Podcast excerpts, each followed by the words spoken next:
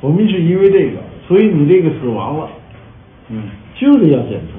你不让我检测，你让别人检测，把检测结果拿出来也行。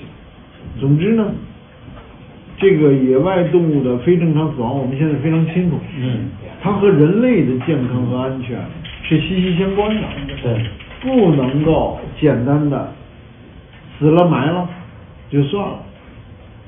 我们为我们整体的生物安全要做系列的储备、研究和准备。嗯，即使它这个病毒今天仍然只是一个野生动物身上的病毒，但是它完全有可能变异到哪一天就开始在人人际传播。我们早的提前的做数据的储备、技术的储备，这是极端重要的，不能够等之后再研究。我们做生物多样性保护的，就是因为就是应该把生物多安全作为一个重要的内容进行考，呃，进行研究，持续的关注。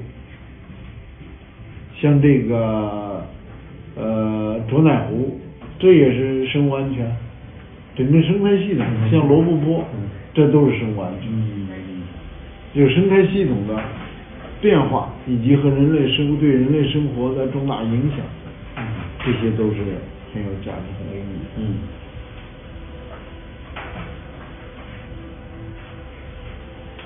不一定很完善，但是呢，就是要要这个，就像你现在，你现在去给人家打电话，你就很有底气。中国的生物多样性的标准是给学者讲的，是给教师讲的，是给学生讲的，是给大众讲的。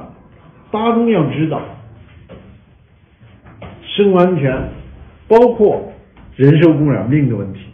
包括狂犬病要给野外的野生生物打药的问题，包括这些我们的这个对象，实际上大家知道生物安全是个什么概念。